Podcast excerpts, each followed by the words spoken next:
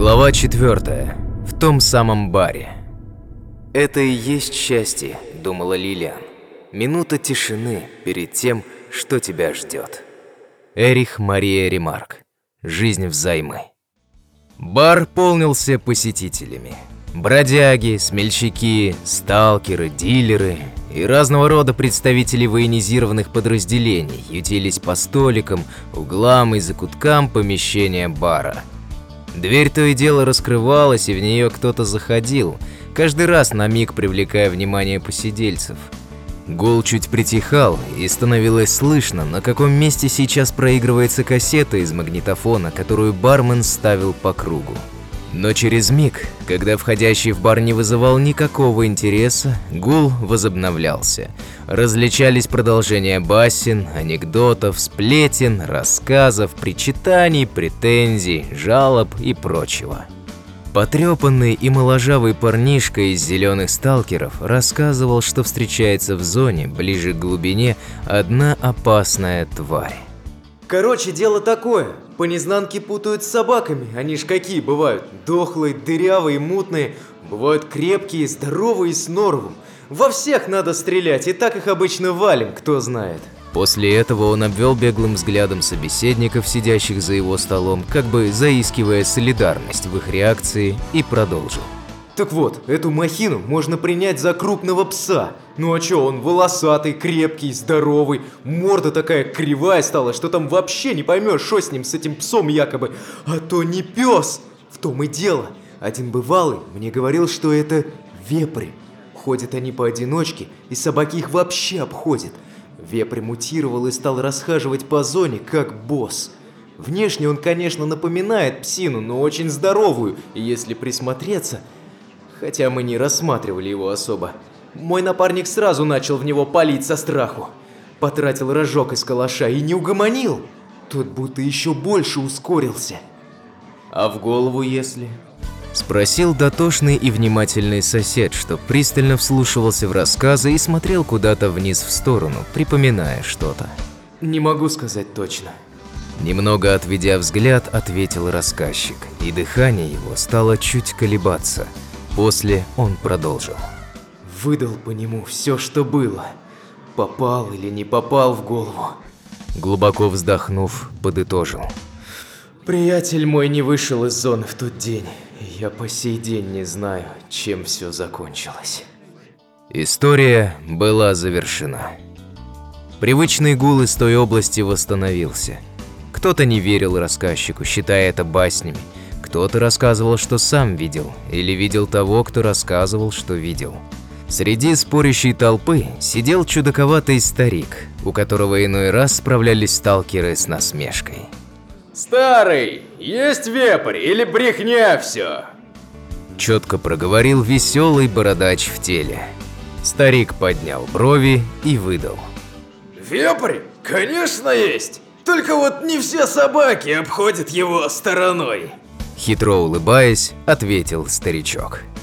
Радар сидел за стойкой, наблюдая за всем происходящим. С обратной стороны стойки занимался бармен. Откуда старый взялся?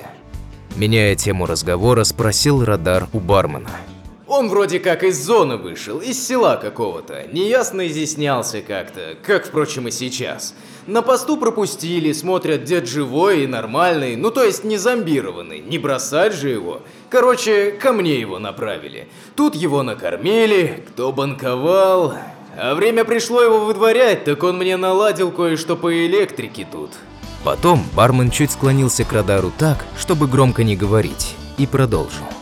Дедушка тут все наладил, между нами говоря.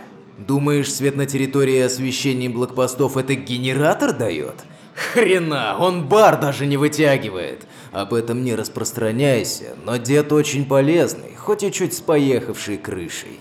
Сказав это, бармен посмотрел в сторону деда, который в 10 метрах сидел за столом со сталкерами и чудно что-то разъяснял, отмеряя на своей ладони ребром другой руки что-то неприличное. Те резко взорвались хохотом, а старик сделался серьезным, прикидывая, что над такими вещами не шутят. Вепрь тот действительно существует, и его, в отличие от собак, можно есть. Но те, кто на него ходит, знают, что это непросто его завалить. Очень опасный зверь он стал после мутации. Лоб непробиваемый. Между делом продолжил бармен. Затем, приготовив несколько жирных сарделек, выложил на алюминиевую тарелку, подозвал одного из сидячих за столом забрать блюдо. Пока они рассчитывались, дверь бара открылась еще раз. В дверной проем вошел сталкер, если это можно назвать входом. Экзоскелет был большой редкостью в зоне, и его обладатель, как правило, являлся человеком, выполняющим особые поручения или специальные функции. В таком разбитом состоянии, как у этого сталкера, экзоскелет не встречался. Из привода на правом плече вылетали искры. Постоянно гудел один закоротивший двигатель. Многие дуги были погнуты. На одной из ног опоры были вообще вырваны и торчали, как отогнутые арматуры железного забора из коленного привода, что делало передвижение сталкера на эту ногу затруднительным. Сам сталкер был изрядно потрепан, но без критичных ранений. Свой Гром С-14, автоматно-гранатометный комплекс российского производства, он поставил у входа, как обычно не поступают большинство сталкеров. Такое мог себе позволить только достаточно известный и уважаемый работник зоны, совершенно не волнуясь за сохранность оружия. Освободившийся рукой, он схватился за перила и помог себе спуститься по нескольким ступенькам от входной двери, неся в другой руке тяжелый грязный мешок с едва заметным кровавым подтеком. Это зрелище собрало львиную долю внимания, и музыка из магнитофона бармена стала слышна очень четко. Играла Burning Love Элвис Пресли. Сталкер прошел 10 метров до стойки бара, дополняя мелодию из магнитофона звуками выведенного из строя экзоскелета, и сгрузил мешок в проход, ведущий за стойку.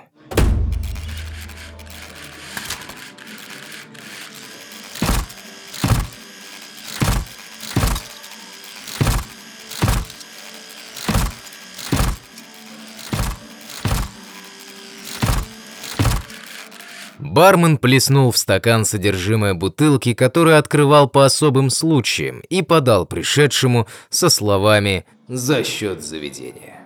Больше слов между этими двумя не прозвучало. Тот молча опрокинул стакан в себя, повернулся в сторону радара, сидевшего в трех метрах, и уставился очень пронзительным и спокойным взглядом.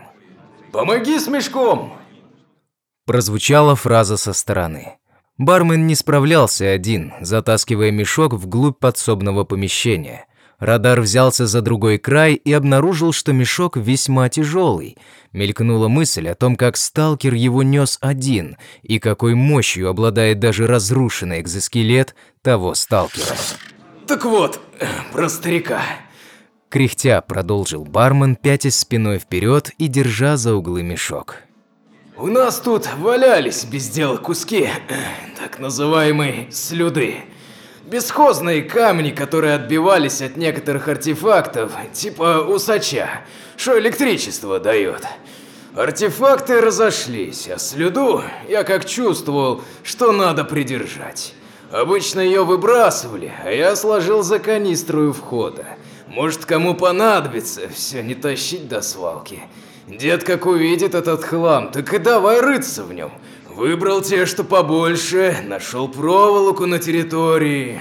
Короче, я наблюдал только и думал, что он окончательно поехавший. Сделал он конструкцию странную.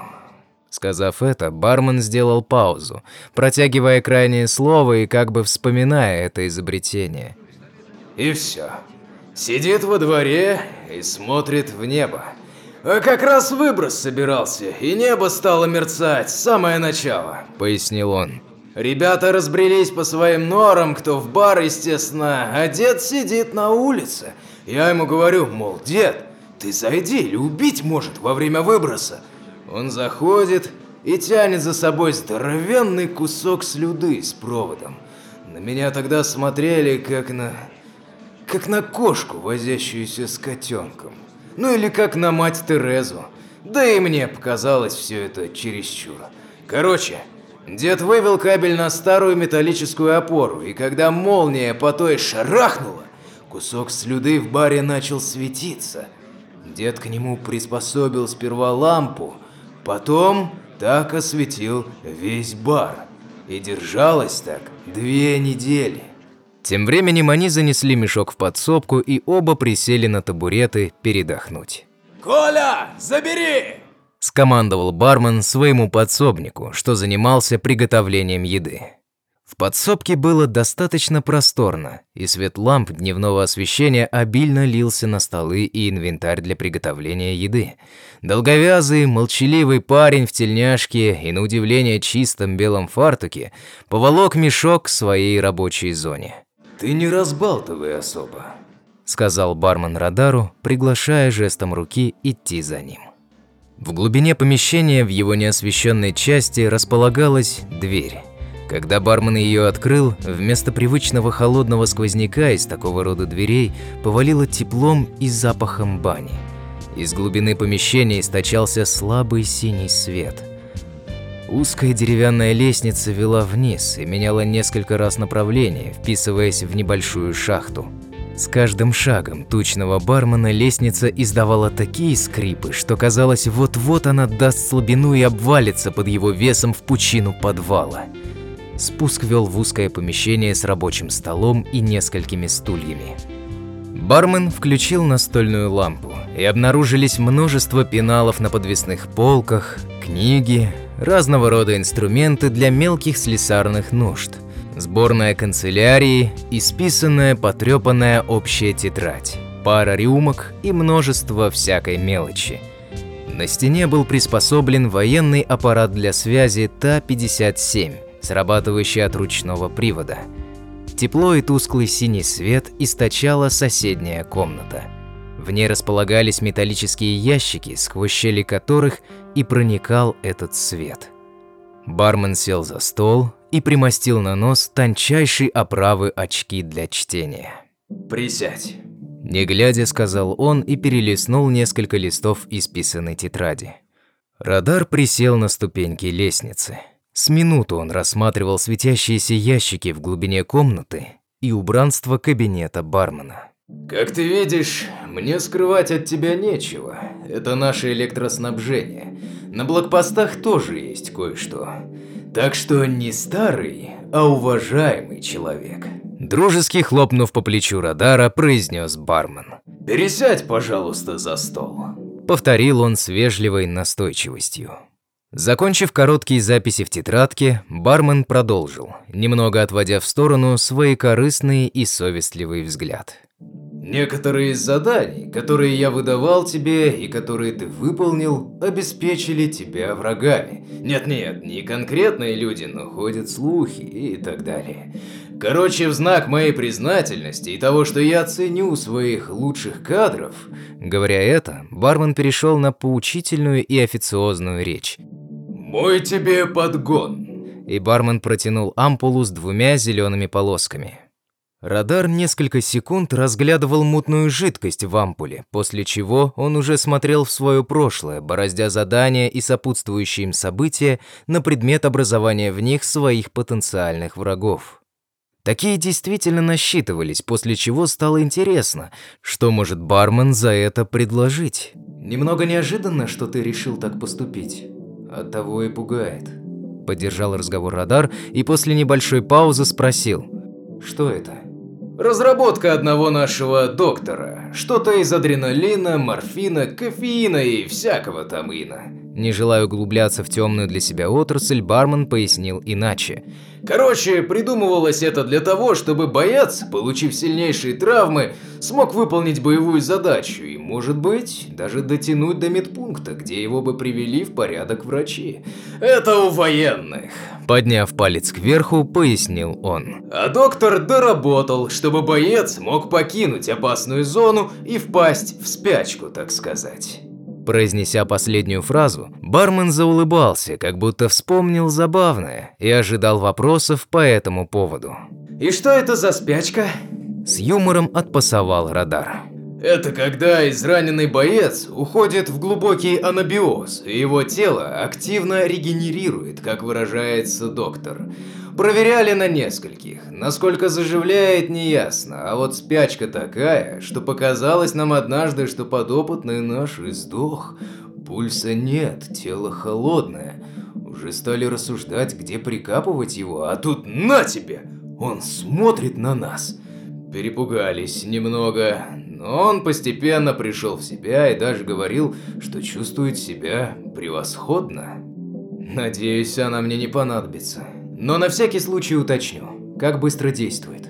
Сколько времени дает нам марш до укрытия? Что буду чувствовать? Подробности какие-то есть? Из бара послышались какие-то особо громкие звуки, и бармен поспешил наверх, приглашая за собой радара. «Нет особого желания колоть себе неизвестно что», — говорил вдогонку радар, выпытывая подробности. «А ты не кали, это только в крайнем случае», — торопясь через кухню, выдал он. И тут радар резко сменил тактику, принимая во внимание, что зона для приватных разговоров покинута, а ответов не получено. «Враги, говоришь, у меня из-за тебя?» Резко сказанул радар, зная, что у кухни есть уши, и что бармена эта громкая фраза, произнесенная в данных условиях, остановит. Тот повернулся с серьезным лицом. В баре громко говорили о том, что на блокпост напала стая собак и что-то еще. Сменив серьезность на уступчивость и даже местами заискивая, бармен быстро проговорил. Адреналиновый приход 5-7 минут. За это время покинь опасную местность. Ну и от выброса, разумеется, спрячься. Если раненый вколешь и заснешь на месте, то тебя добьет неприятель или выброс накроет. Что не ясно? Не ценишь ты подгона. Перешел он на нервный говор. Где-то с улицы донесся вой и лай собак. Главное, не впадай в спячку до действия адреналина! Прокричал он в нарастающем шуме стрельбы и воя. А то толку не будет! Не засыпай, понятно? Они выбежали в бар. Часть посетителей, не скрывая пьяный азарт, хватались за автоматы и на ходу, подгоняя амуницию, устремлялись на выход. Бармен быстро давал распоряжение. Из магнитофона опять раздавалось «Burning Love» Элвис Пресли, и снаружи доносился лай диких мутированных собак.